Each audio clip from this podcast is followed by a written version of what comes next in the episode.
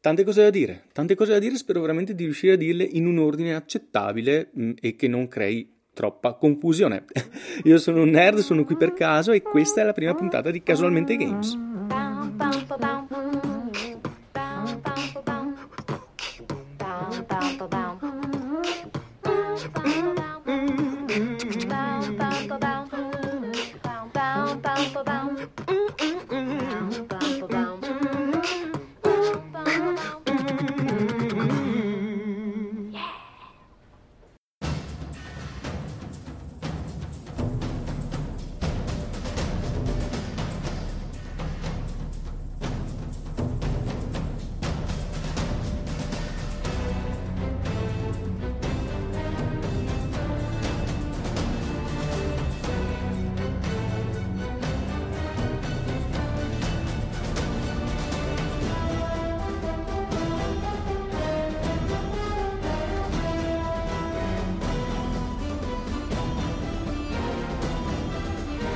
Allora, proviamo a dare un contesto storico a, a Dragon's Crown Pro, a, a vedere come è arrivato ad essere sviluppato, qual è la sua storia nel, nel piccolo, insomma. Lo sviluppatore è la Vanillaware, Vanillaware perché il creatore voleva richiamare il gusto della vaniglia in quanto è un eh, gelato sempre presente in tutte le ere geologiche e quindi il creatore voleva dare a questa casa di sviluppo una sorta di eh, sicurezza, ovvero la vaniglia, cioè c'è sempre stata e ci sarà sempre. Vanillaware eh, voleva dare questa, questa impressione. Ma perché ha voluto dare un nome che richiamasse questa solidità? Beh, semplice, perché la vita di Kamitami è stata incostante, cioè il suo lavoro e le sue opere sono state abbastanza incostanti, a partire dalla sua prima creazione eh, in proprio, intendo, dovrebbe essere un gioco, cioè è un gioco che si chiama um, Princess Crown, doveva essere un simulatore di vita per principesse, una cosa del genere, e doveva uscire per la Saturn, ma in corsa è stato cambiato in un action eh, RPG in sostanza, dove si vestiranno i panni di questa principessa che va in giro a smazzolare i nemici di turno. Questo gioco non ha avuto purtroppo un gran successo per la morte tecnica del Saturn e quindi, e quindi lì iniziano un po' le sfighe di, di Kamitami. Fonderà Puraguru, una casa sviluppatrice con uh, il suo buon fido Shigetake, che è il disegnatore che da quel momento in poi accompagnerà Kamitami, e un programmatore. Questa azienda ha iniziato a sviluppare un gioco chiamato Fantasy Hard Zero per la Enix ed era un MMORPG. Purtroppo la Enix si stava fondendo con la Squaresoft. E um, ha iniziato a mettere pressioni a Kamitami e il suo team perché venisse finito il gioco il prima possibile, così non è stato e semplicemente il gioco è stato passato a un altro, un'altra casa di sviluppo lasciando a metà il lavoro di Kamitami. Nel frattempo comunque la Enix si è fusa con la Squaresoft eh, formando appunto la Square Enix, ma eh, questo non toglie che il lavoro che stava facendo la Pura Guru è passato in mano a un'altra casa sviluppatrice. Ed ecco perché a un certo punto Kamitami decide ok basta, fondiamo un'altra azienda, cambiamo il nome da Puragura a Vanillaware e cerchiamo di dare un'impronta diversa.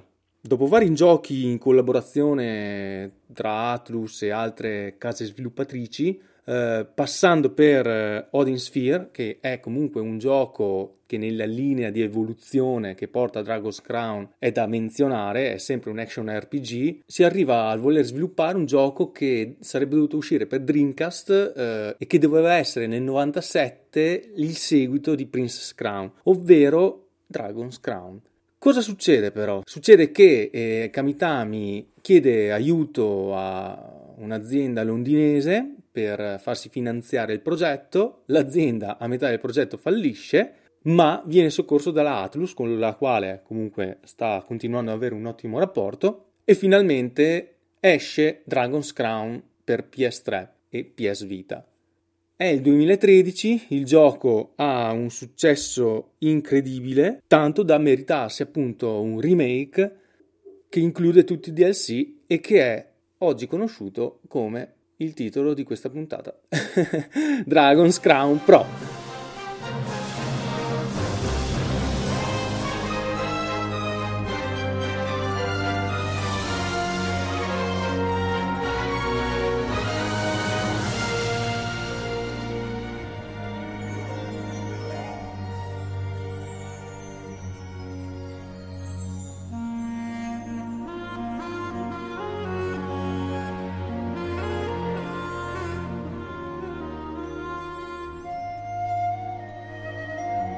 Perché giocando a Dragon's Crown ti viene in mente Golden Axe? Cioè, anche Golden Axe era un, un beat'em up a scorrimento, eh, anche in Golden Axe potevi lanciare le magie, anche in Golden Axe potevi, c'erano delle cavalcature da, da utilizzare.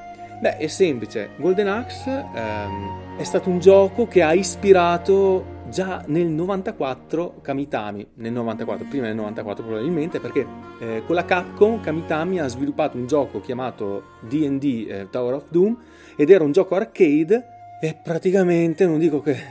No, dai, non è la copia ovviamente di Dragon's Crown, però ci sono alcune cose che sono state copiate e incollate in Dragon's Crown Pro. Ed è, per me è stata una cosa bella. Io ho avuto la fortuna di giocarci subito dopo aver giocato Dragon's Crown perché avevo letto appunto di questa ispirazione eh, pescata da Tower of Doom ed effettivamente è proprio così. E Tower of Doom è stata ispirata da Golden Axe. Quindi è stato bello scoprire come alcuni dei giochi che hanno avuto più influenza nella mia infanzia a essere di ispirazione eh, per Dragon's Crown. Insomma, è stato veramente bello scoprire questo gioco con all'interno alcuni dei giochi che più avevano segnato al tempo ed è stato bello anche come ci sono arrivato a scoprire Dragon's Crown eh, Pro di nuovo perché avevo provato a giocarci e lo avevo lasciato lì ma per altri motivi, non era localizzato in italiano, ma va bene. Ma vabbè, poi comunque lo analizziamo meglio il perché l'ho lasciato lì. Ma essendo costretto comunque da questo podcast, dal fatto che devo presentare eh, una puntata, a giocarci fino alla fine e a farci, beh, ci ho fatto 80 ore di gioco, è stato veramente, è stato veramente bello è stato veramente bello appunto che sia stato scelto tra un tipo mille giochi.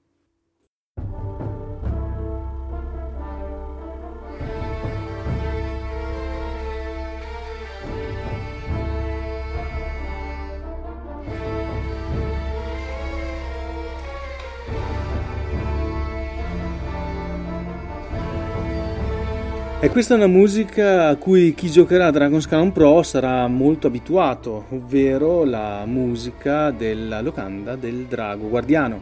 Tra l'altro, fun fact, eh, il nome della locanda cambierà in locanda dell'eroe impazzito una volta raggiunto il livello a difficoltà definitiva.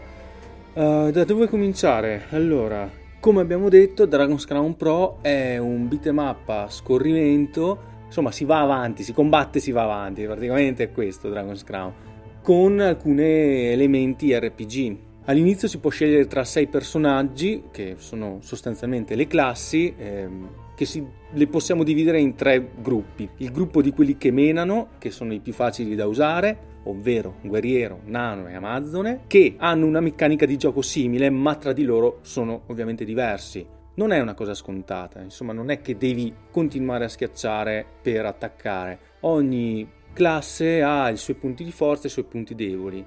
Il secondo gruppo sono gli incantatori, ecco loro li ho trovati molto più simili, cioè il mago e la strega sono tanto simili. Ed infine c'è una classe a sé di un, personaggio a sé che è l'elfa che usa l'arco e va anche in corpo a corpo um, menando calci a destra e a manca. C'è varietà anche nei nemici, nel senso che eh, a livello normale comunque già c'è un'ottima varietà. Andando avanti con eh, le successive difficoltà, i nemici cambiano il moveset, diventano molto più potenti, eh, introducono delle meccaniche nuove.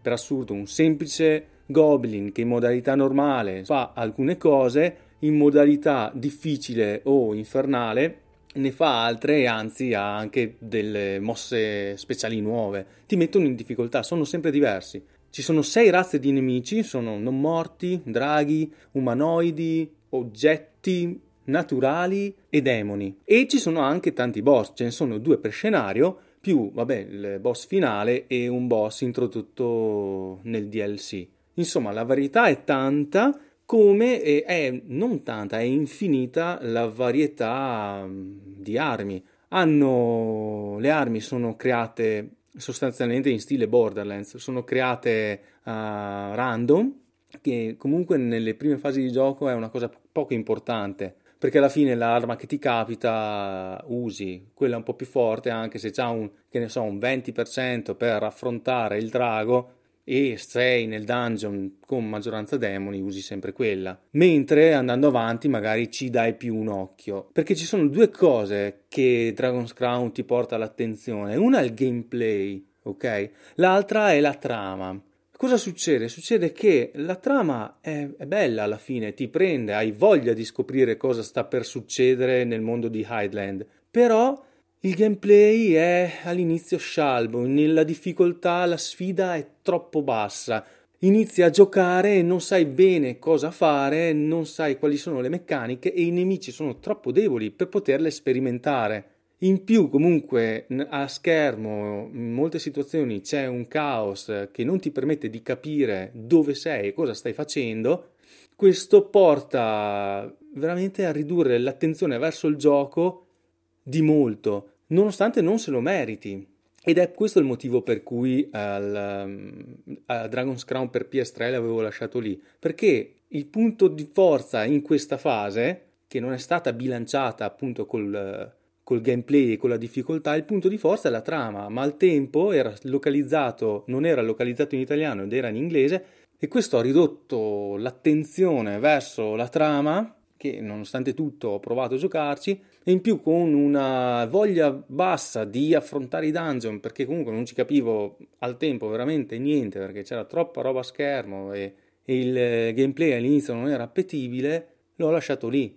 In realtà il gameplay è molto bello, il, la modalità di gioco è molto valida e, ed è un peccato che non si possa sperimentare in tutto l'arco della prima sessione io ho cominciato col guerriero e semplicemente schiacciavo tasti a caso senza capire dove fossi e cosa stessi facendo, però la trama, che questa volta localizzata in italiano mi aveva anche preso, avevo letto alcuni dettagli che magari mi erano sfuggiti al tempo, mi ha portato a continuare, beh anche il podcast sinceramente, mi ha portato a continuare il gioco, scoprendo che poi eh, nelle successive modalità, in quella difficile e in quella infernale, la sfida si alzava e non era più un dover mm, smanacciare sul joypad senza capire cosa stessi facendo, ma era un qualcosa di cui avevo padronanza e questa è una cosa molto bella. Infatti da lì poi ho iniziato a dare anche bado alle tipo di armi che dovevo usare nel dungeon, morivo, mm, perché succede anche questo, mentre modalità normale è molto difficile. Avevo preso interesse anche per le missioni secondarie, tra l'altro molto belle,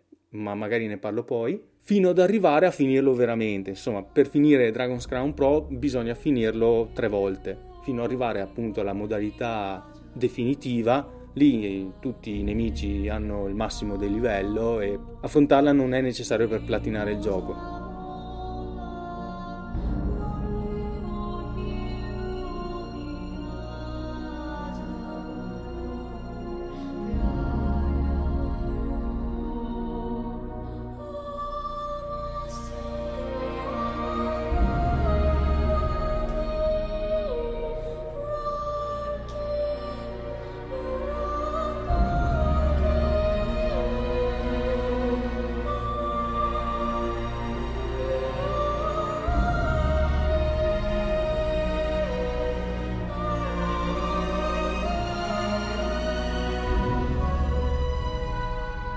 I dungeon sono 9 ed un'altra cosa che mi è piaciuta di Dragon's Crown è come nella fase iniziale del gioco, quella che ho percepito come una specie di tutorial, perché la trama ti manda avanti e indietro per il villaggio, cioè la zona hub, e ti presenta i vari personaggi che fanno parte della, della trama dell'universo di Highland e in più ti manda a fare delle missioni fuori dal villaggio che sono un pretesto per visitare i nove dungeon. Nove dungeon con i relativi boss e a un certo punto della trama ci sarà anche un percorso B che ti porterà da un boss ancora più potente. Questa cosa mi è piaciuta, il fatto che ci siano comunque delle missioni secondarie che ti portano a visitare più volte i dungeon e la trama che comunque ti fa rimbalzare un pochettino nell'universo di Highland eh, è una cosa che ho apprezzato, ti accompagna. Il gioco ti accompagna ad esplorare il mondo. Peccato che però ci sia molta ridondanza, perché, come dicevo prima, all'aumentare della difficoltà,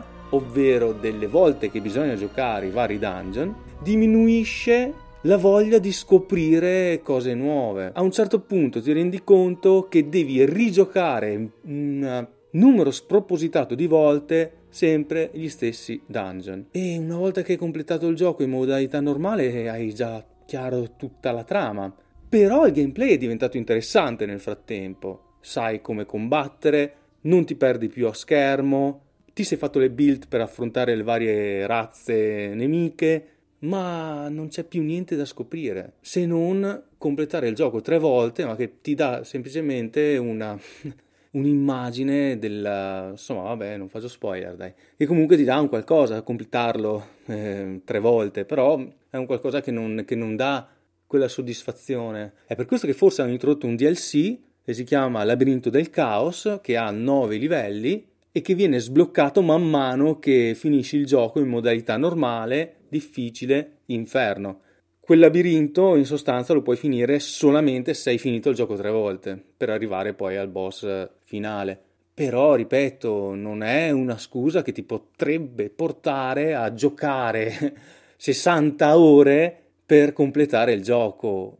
Se hai l'obiettivo del platino, sì, se no la rigiocabilità purtroppo, nonostante questi stratagemmi, è bassa. E ehm, il comparto grafico e sonoro. Ecco, qui eh, Dragon's Crown dà proprio il meglio. Eh, il compositore è Hitoshi Sakimoto, eh, tra gli altri è stato compositore di Final Fantasy Tactics, Vargan Story, Final Fantasy XII, insomma uno che eh, qualcosina ne sa. E infatti si sente il comparto sonoro eh, è molto curato nel dettaglio, il, i personaggi sono doppiati sia in giapponese che in, um, in inglese non c'è niente da dire a riguardo se non che ascoltare e soprattutto guardare è molto bello. Ogni schermata, ogni personaggio è curato nei minimi dettagli, ha uno stile che è suo anche della Atlus che ha tanti tipi di giochi curati in quel senso.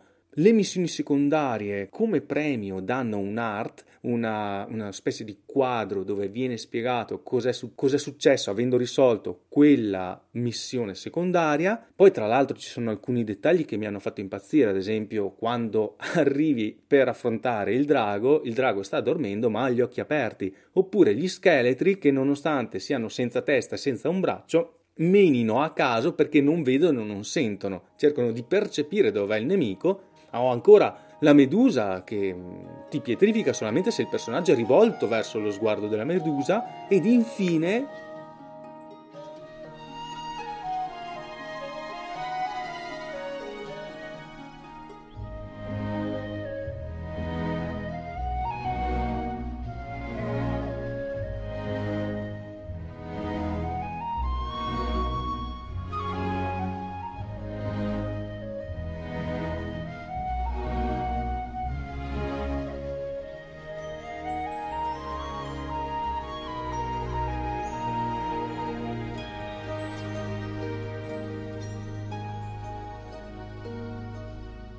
il momento dell'accampamento. Oh, a me questa fase qua mi ha fatto impazzire. Quando finisci un certo dungeon, c'è un momento in cui tu e gli NPC che ti seguono, oppure i personaggi dei tuoi amici che stanno giocando o in local o online, avrete questo momento in cui ci sarà una tavola imbandita di pietanze che potrete cucinare e le pietanze sono in base ai nemici che sono stati sconfitti nei vari dungeon questo genere di attenzione mi ha fatto impazzire. Cioè, a un certo punto ti puoi ritrovare la carne di drago rosso come la carne di viverna, come i tentacoli del kraken, insomma. e in più c'è un trofeo legato a, a questo momento, ovvero il trofeo in cui devi cucinare praticamente tutti i cibi possibili e immaginabili. L'unica cosa brutta di tutto ciò è il, um, fatto che non ci sia traccia dei cibi che hai cucinato. Sarebbe stato bello magari in game avere, che ne so, un ricettario da comprare o eccetera, qualcosa da prendere eh, che ti tiene monitorati i vari cibi. Comunque, tornando all'attenzione, c'è un'altra cosa che mi ha fatto impazzire, ovvero non c'è un ladro all'interno delle classi da scegliere, ma tu vieni seguito da questo Runny che è un ladro che per te cassa in serrature delle porte oppure apre i forzieri. Ma come lo attiviamo questo running? A schermo, tramite il touchpad del eh, joypad oppure l'analogico destro, appare una specie di manina che puoi far interagire con l'ambiente. Puoi interagire in 3-4 maniere con questo, con questo puntatore, ovvero eh, puoi cercare piccoli oggetti, piccoli tesori e passandoci sopra spawnano e li puoi raccogliere puoi interagire con porte o forzieri, oppure ci sono delle rune in sfondo che interagendo tra di loro ti danno dei buff, dei bonus o fanno apparire ulteriori forzieri o cose del genere. Arricchisce di tanto il gameplay, peccato che le rune vengono introdotte dopo il quindicesimo livello, mi pare, dopo la fase iniziale del gioco. Il momento dell'accampamento anche, insomma, eh, è tutto come se avessero rallentato la voglia di farti giocare e avessero detto ma sì intanto vai avanti con la trama che comunque è divertente poi vedrai che man mano che vai avanti sarà qualcos'altro sempre di più divertente no in realtà dovevano ottimizzare meglio questa cosa qua. Beh, concludendo, io comunque questo gioco l'ho giocato molto volentieri e l'ho spulciato molto volentieri anche la ricerca, la piccola ricerca che alla fine è stato leggere Wikipedia in inglese era, era, sì, era, era proprio sul pezzo, stato, ho preso spunto principalmente da lì, um, dalla Wikipedia di Dragon's Crown Pro e poi di Vanillaware in inglese però è stato piacevole capire un po' il percorso che ha maturato eh, Kamitami per arrivare a creare questo gioco con la Vanillaware. È stato, come dicevo prima, piacevole sapere che ci sono state influenze da giochi che hanno segnato la mia infanzia e quindi gli ho dato un bel 8 su 10. E niente, io credo di aver finito eh, e quindi c'è il momento eh, che io stavo tanto aspettando, sinceramente anche perché è un po' che ho, ho, smesso di giocare e stavo aspettando di, fare, di finire questa puntata per arrivare a questo punto per poter scegliere un altro gioco. Ora ho già settato l'applicazione in modo che non ci sia Play 4 come, come scelta e andiamo, andiamo a fare un pick random game. Tom Clancy Splinter Cell Double Agent per Play 2. Molto bene, molto bene. Bene, allora io giocherò a, a, un titolo per Play 2. Questo è tutto, io sono un nerd, sono qui per caso e questa era la prima puntata di Casualmente Games, in questo caso. Grazie di tutto e alla prossima!